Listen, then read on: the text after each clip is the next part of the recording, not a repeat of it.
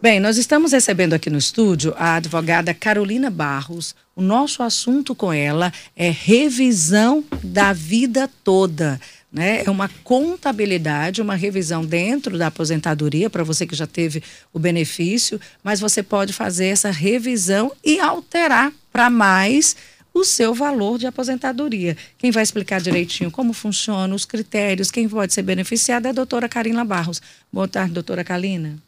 Carolina Barros. Carolina, obrigada, bem-vinda. Obrigada pelo convite. Bem-vinda, doutora. Obrigada. Doutora Carolina, vamos lá. O que é essa revisão da vida toda, matematicamente, de uma forma muito clara para todos os nossos ouvintes e internautas entenderem? Vamos lá.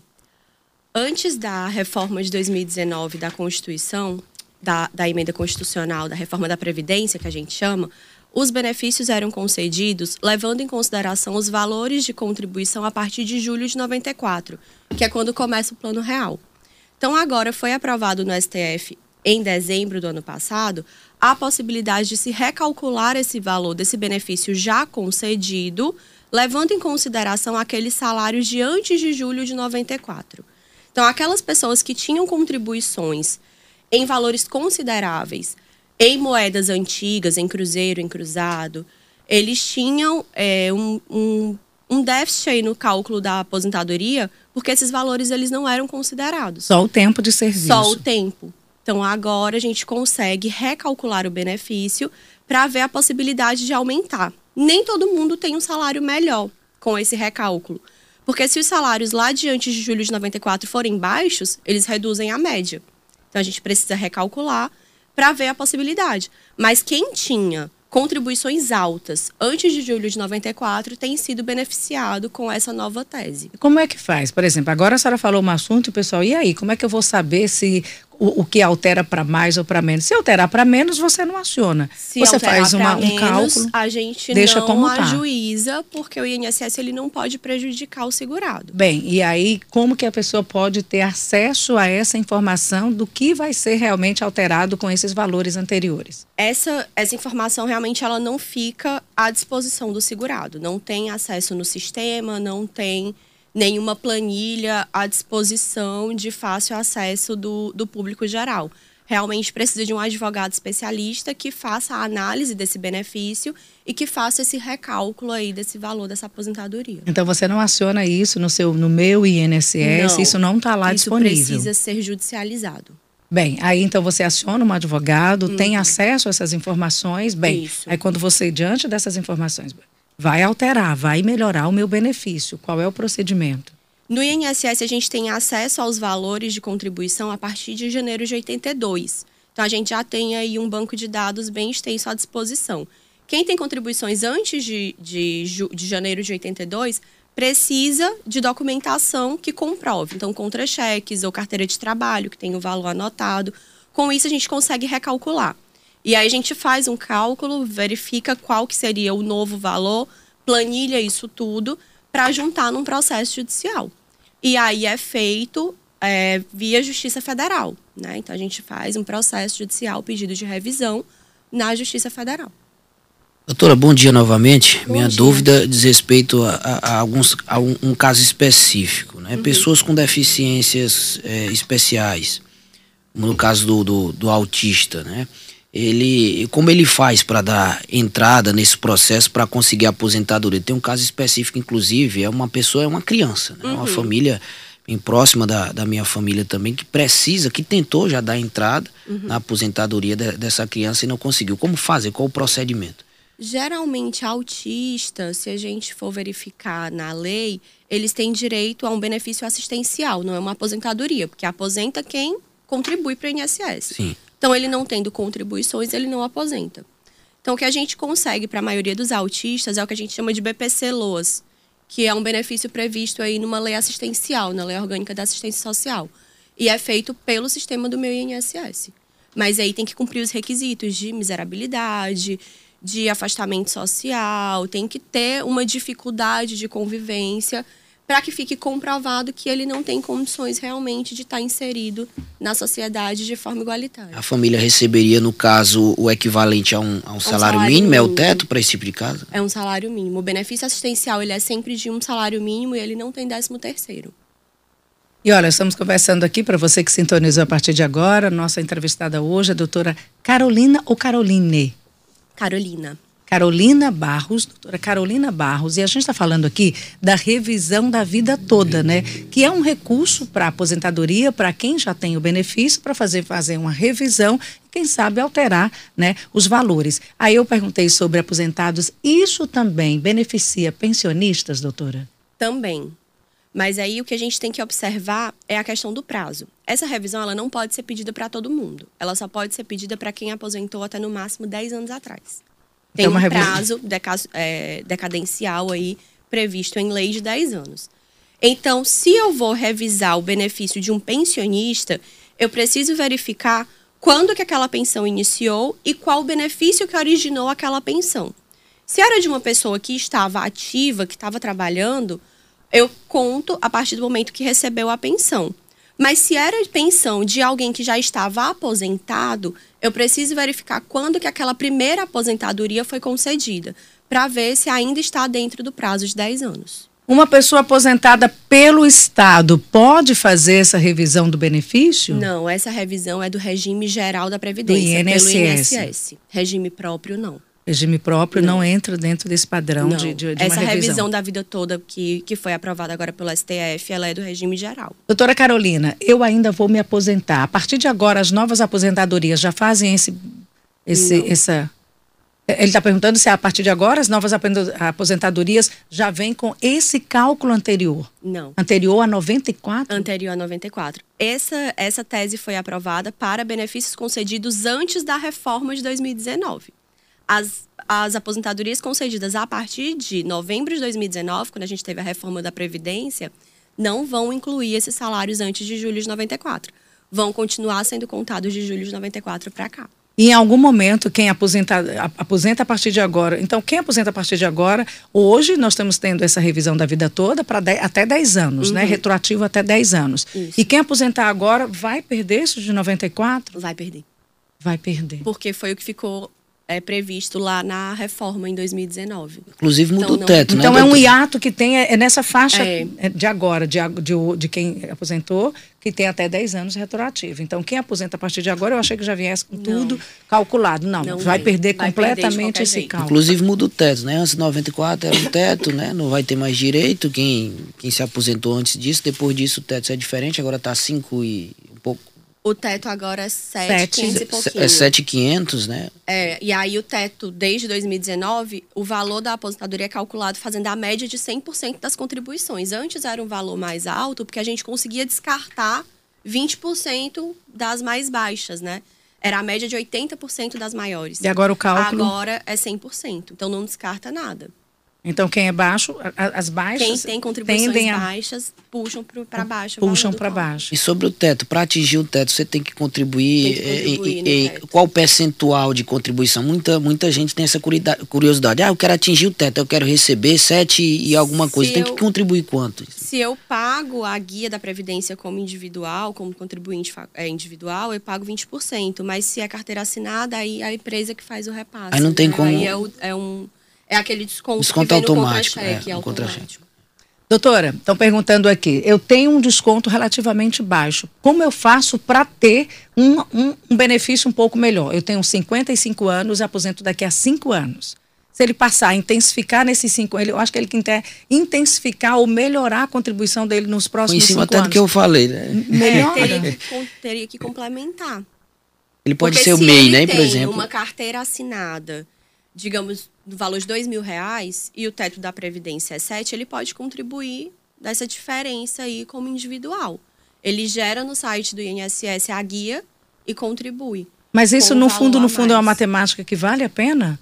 Se ele conseguir contribuir um valor considerável, vale a pena. Mas aí para isso seria importante fazer um planejamento previdenciário.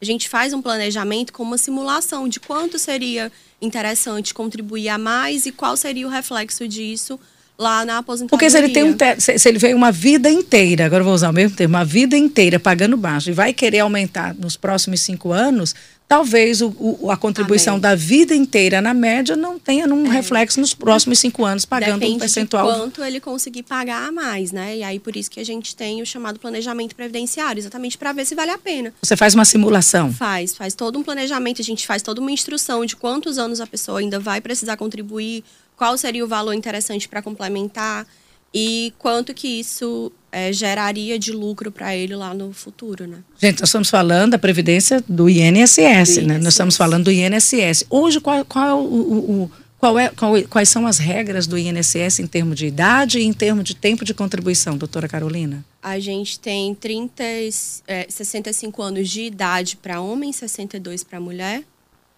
E aí tem que cumprir uma carência de cento e oitenta meses e tem que ter trinta anos de contribuição. Pela sua experiência... As pessoas estão, a média do que a senhora atende, a média do que aparece no seu consultório, no seu escritório, é, as pessoas estão se aposentando com a média de quanto? Esse teto, esse tão falado teto, é acessível a todos? O teto só é acessível para quem contribuiu com valores altos praticamente a vida toda. Um número muito reduzido de beneficiários. Então, são poucas pessoas que têm, esse, têm acesso a esse valor aí do teto da Previdência. A média do... A gente vê aí benefícios hoje em dia serem... concedidos de cinco, cinco vírgula cinco, seis, quando muito altos. A média mesmo, digamos é assim, dois, três mil é o que há. Isso. Carolina, meu tio tem doze anos de contribuição e sessenta anos de idade. Pode se aposentar? Não, ainda não. O que que falta para ele? Falta tempo e falta idade. Ele tem que ter sessenta e cinco de idade e ele tem que ter mais tempo de contribuição também. Ele tem doze anos de contribuição. Quanto é, tempo de tem contribuição? Tem que ter uma carência aí de pelo menos quinze, e aí teria que ver se ele entra numa regra de transição, né? Porque com sessenta anos de idade, a gente consegue, a depender do caso, enquadrar em alguma regra de transição. A gente tem regra de pedágio, tem algumas análises que a gente pode fazer. E também dependeria se seria rural ou urbano, porque o rural tem uma idade mais baixa, que sessenta anos, ele consegue como rural. Ou híbrido, se ele tiver tempo de rural e de urbano... Teria que analisar realmente com mais detalhes. Doutora, aquela mesma pergunta que eu fiz. Eu vou me aposentar daqui a três anos. Eu vou ser beneficiada com essa regra da vida toda? Não. É, algumas pessoas entram no meio é da entrevista. Para quem já estava aposentado. Então vamos deixar bem claro as regras e os critérios para essa revisão da vida toda. Certo. A revisão é para quem aposentou até dez anos atrás e até o limite ali de novembro de dois mil e dezenove, que é quando a gente teve a reforma. Primeiro requisito. Segundo, quem tinha contribuições antes de julho de noventa e quatro, preferencialmente contribuições altas, para que consiga melhorar o cálculo da média. Com isso, a gente consegue dar entrada no pedido de revisão na Justiça e aí tem direito a cinco anos de retroativo. A gente consegue pedir aí cinco anos de retroativo da diferença. Dentro dessas exceções, é, doutora, a... A exceção para o pintor, eu vi, eu vi uma, eu vi, um, acho que um advogado na internet, um vídeo relacionado ao assunto. Pessoas que trabalham com, com, com produtos químicos, como no caso do pintor, ele tem direito, muita gente inclusive não conhece, né? Tem direito a, a digamos assim, uma diminuição do período de contribuição. A gente tem a chamada aposentadoria especial, né? É o público que eu trabalho, que é o meu nicho de atuação no escritório, aposentadoria especial. Então, aqueles que trabalham expostos a riscos, a agentes é, contaminantes, a ruído excessivo, que trabalha com produtos químicos, eles têm direito a aposentar com um tempo menor. E aí, esse tempo vai variar de acordo com uma tabela aí do I N S S. Pode ser quinze, vinte, vinte e cinco anos. A maioria da, das categorias especiais aposentam com vinte e cinco anos de... de de exercício dessa atividade. Só casos em que tem um risco muito grande que diminui para vinte ou para quinze. Geralmente quinze quem está trabalhando em mina subterrânea, que tem um risco muito alto, né, a saúde tem um risco muito grande de exposição ali e aposenta mais cedo. Doutora Carolina, tem uma pergunta aqui. Eu tenho um problema cardíaco, eu tenho quarenta e dois anos, é, já me falaram que eu posso me aposentar por invalidez. Qual é o custo ou o valor da minha aposentadoria por invalidez? É o Zé Augusto. A aposentadoria, aposentadoria por invalidez, cálculo, como é feito? Vai depender do, do grau de, de, de debilidade que ele está. Não é porque ele tem um problema cardíaco que ele pode aposentar por invalidez. Ele precisa passar por uma perícia no I N S S para verificar se realmente esse problema o torna incapaz. O que o I N S S muitas vezes faz é encaminhar essa pessoa para um treinamento, para uma readaptação funcional. Se ele for jovem, se ele tiver conhecimento para tal e se ele tiver condições de ser readaptado. Então, a aposentadoria por invalidez, ele precisa realmente estar muito debilitado para o I N S S conceder hoje em dia. E está perguntando quais são os cálculos para essa aposentadoria por invalidez. Aí vai depender também de todas as contribuições dele. De tempo dele. de contribuição. Isso. A invalidez não torna nem nada específico ou especial nesse cálculo de, do, do, do valor do benefício. Não. Doutora, eu estou tentando há três anos... há três anos fazer uma revisão do meu, do meu benefício. Por que que é tão difícil? Como é que eu posso localizá-la? Revisão de benefício é tão difícil assim? Três anos? A revisão demora muito porque a gente tem aí uma sobrecarga na Justiça Federal. Então, os processos que a gente ingressou do ano passado, eu, eu já ingressei com demandas em dezembro do ano passado, assim que passou no S T F, ainda não tiveram início de movimentação. Mas a produtividade aí já é questão da justiça, da não justiça, tanto do I N S S. Não, porque esse, esse processo ele precisa ser analisado na justiça. E aí o que a gente escuta quando busca despachar sempre é que não tem servidor suficiente, que as varas estão sobrecarregadas. Então as, as filas estão muito longas. A gente tem aí uma fila de pelo menos dois, três anos para análise de um processo desse. Doutora Carolina, sou C L T e tenho M E I. Isso soma para minha aposentadoria? Soma. Os valores são somados até chegar no teto do I N S S. E aí já, já colabora. Pergunte à doutora se... Ó, vamos ler aqui outra pergunta. Pergunte à doutora se a Lei Complementar cento e quarenta e dois, cento e quarenta e dois barra dois mil e treze ainda está valendo e como é que funciona. A Lei Complementar cento e quarenta e dois de dois mil e treze. Que lei é essa, doutora? Eu vou verificar, porque de cabeça... Não é? Mas veja bem aí. Deixa eu ver a pergunta que foi em fez. Foi o... Luiz Gomes. Oi, Luiz. Obrigada, bom dia. Ele está perguntando da Lei cento e quarenta e dois de dois mil e treze. Se ainda está valendo e como funciona. É muita lei na ah, cabeça da pessoa. Não tem... Ali, a, a, ele está falando aqui, mas eu até pesquisei, que a doutora está no, no tablet, é a lei, regulamenta a Constituição Federal no tocante à aposentadoria da pessoa com deficiência segurada do Regime Geral de Previdência Social, R G P S. É uma lei bastante pequena, com excelente custo-benefício de estudo e será... É, e é cobrada bastante, né, em concursos públicos.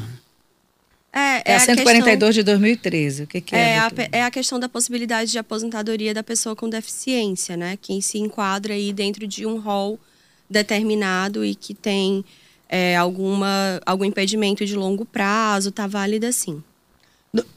Aí ah, tem uma outra pergunta, é, deixa eu ver aqui, eu vou tentar te, colocar o nome do ouvinte, não tem o nome, mas ele perguntou com relação se é M E I e, C, e C L T se, se, se soma na aposentadoria, a senhora falou que sim. Aí tem um outro perguntando, eu sou M E I, eu tenho uma empresa no meu nome, C N P J, mas eu não pago I N S S, como é que eu faço para isso acontecer? Ele já disse que é M E I, mas não paga como sendo M E I. Ou automaticamente, sendo M E I, já paga I N S S? Não, ele precisa, ele precisa recolher, né? Ele precisa recolher. E aí lá na, no C N I S dele, que é o extrato previdenciário, vem com a observação de que aquele recolhimento foi no sistema de M E I. Ele tem aí uma possibilidade de recolher o valor um pouquinho mais baixo, mas ele precisa recolher no I N S S. Porque ele disse, eu não tenho nenhum funcionário, o C N P J é no meu nome, mas eu não consto de nenhum funcionário. Ele, ele tem é aquele... que recolher o dele, né? Para que ele possa se utilizar aí desse, desse benefício quando ele precisar. Para que ele possa ter acesso a um auxílio-doença se ele ficar doente. Para que ele possa deixar uma pensão caso ele venha a falecer e tenha alguém dependente dele. Então ele tem acesso a todos os benefícios da Previdência Social a partir do momento que ele começa a contribuir. Sou M E I, é outra pessoa, só pago o mínimo que hoje é setenta reais, tenho quarenta anos, tem que ter quanto no mínimo de contribuição para poder se aposentar? Ele precisa cumprir todos os requisitos de modo geral, né, de tempo de contribuição e de idade, é homem ou é mulher? Ele, deixa eu ver, Não tem. Tem, tem, tem um casal aqui na foto, é o Hildon. É, ele precisa Vamos ter dizer que é ele. O, o, os sessenta e cinco de idade, os cento e oitenta de carência e os trinta de tempo de contribuição. Muitas perguntas aqui para a doutora Carolina. Doutora Carolina, algo que a gente não perguntou e que a senhora acha que é importante falar para o nosso público sobre a revisão da vida toda. Era o nosso foco e a gente terminou ampliando aí para outros assuntos dentro da, do I N S S. É, é sempre, sempre assim. A curiosidade. É, mas olha, aqui é quase uma consulta, desculpa. O previdenciário sempre é. tem muita, sempre gera muita dúvida, né? Porque o I N S S tem aí essas regras muito específicas.